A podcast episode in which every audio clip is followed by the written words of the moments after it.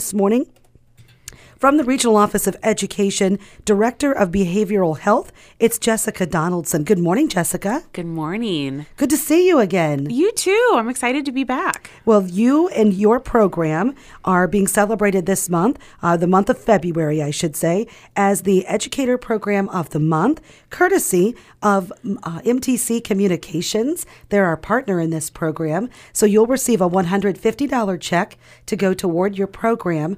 And uh, we really appreciate what you do and what the ROE does. And uh, thanks to MTC Communications. Yes, thank you so much. Wow, that's exciting. Yeah. So tell us a little bit about you and about uh, your program. Well, I am the Director of Behavioral Health, as you said, for Regional Office of Education 33. So, the work that I am doing there is I do oversee our behavioral health team. So, we have behavioral health consultants from prenatal all the way through um, 12th grade.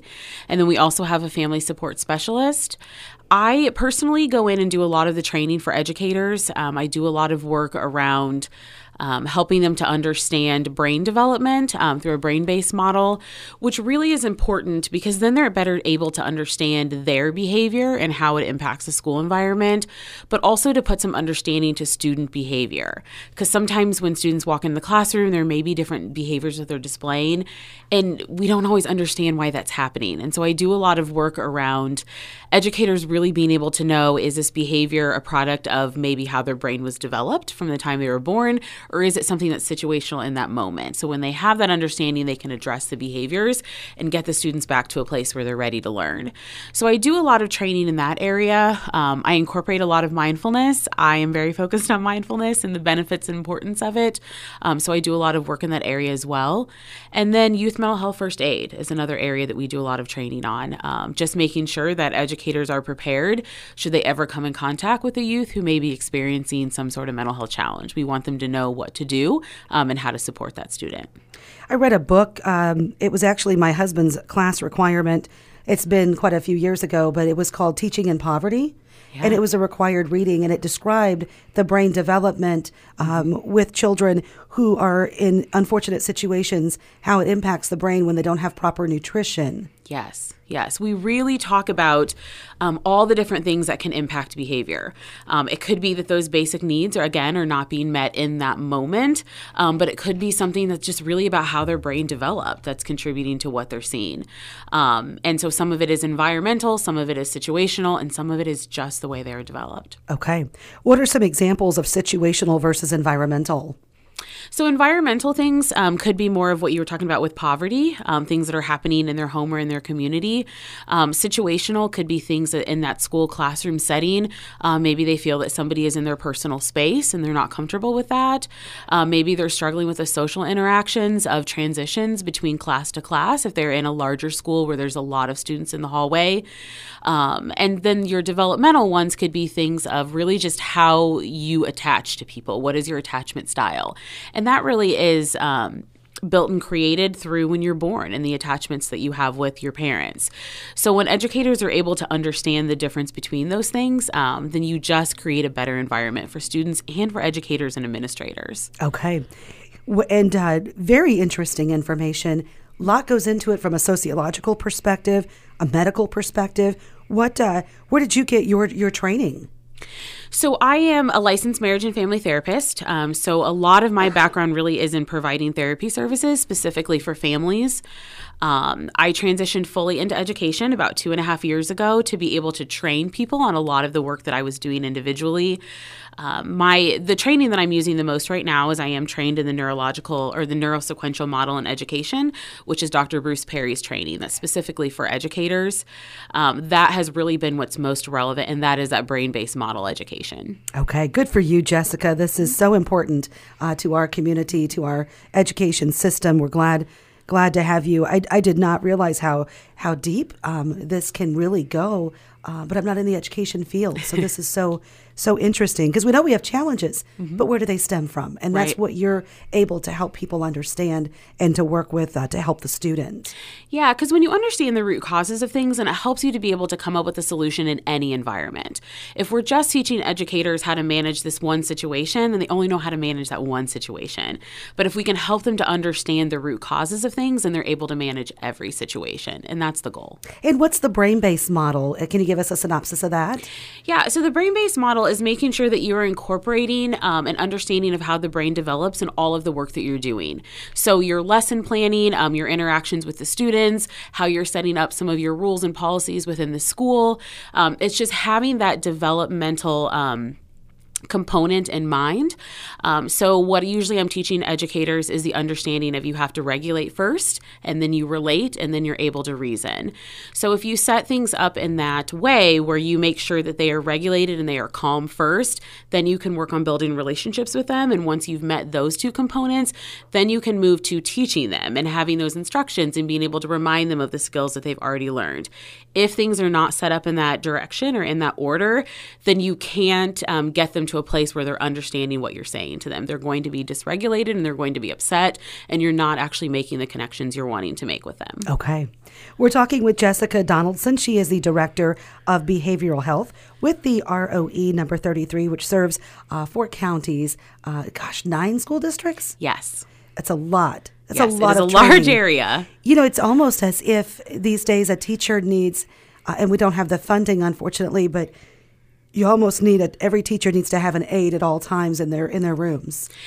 Yeah, there's, you know, it's not a secret. I mean, everybody knows, and we're talking about it a lot, how there is a shortage that's happening right now. Um, and the positions that are filled, they're not substitutes. Um, if somebody were to need to take a day off or even to come to some of the trainings that I'm providing. Um, so we've had to get very creative um, because, as you said, not everybody has an aide. Um, Right. so we've really just had to kind of shift into how do we offer the support and how do we offer the training for educators to be able to still manage um, until we're able to get all of those positions filled. And are you able to go into the classrooms and observe? So I don't go into the classrooms a lot now. Um, I usually push into schools on their institute days. Um, so when they have an institute day or a school improvement day, then usually I'm in the buildings at that time providing training. Um, just because of my schedule and the area that I cover, I don't have a lot of time to go directly into classrooms. Um, it's a little bit more of a, a teach the teacher model. So I teach them, and then they go and they're Sure. able to practice and Sure. then report back, and they'll reach out to me if there's any questions about um, the information that we've talked through. Okay, good. Yeah, again, just thinking out loud that if there was more than one of you, Yes. that would be nice in your position too, because you've got a pandemic. You have teachers, staff, administrators, you guys at the ROE uh, that have worked and had to pivot almost. I mean, it's like a never-ending overtime Yes. in a ball game. It's sudden death all the time, um, and and it's just difficult on, uh, or it has been very difficult on the the teachers and staff. And we can't say enough good things about how wonderful uh, they have been and trying and and to get through all of this. What what did you walk through with teachers? You know, take us to 2020. It began 2021 year two. And here we are in 2022, hoping for a really good year. Yes, we have shifted a lot over the last couple years. I think um, when the pandemic first began, we all had to understand how to work from home, um, which some people I think in the beginning really enjoyed and appreciated, and other people had some challenges with.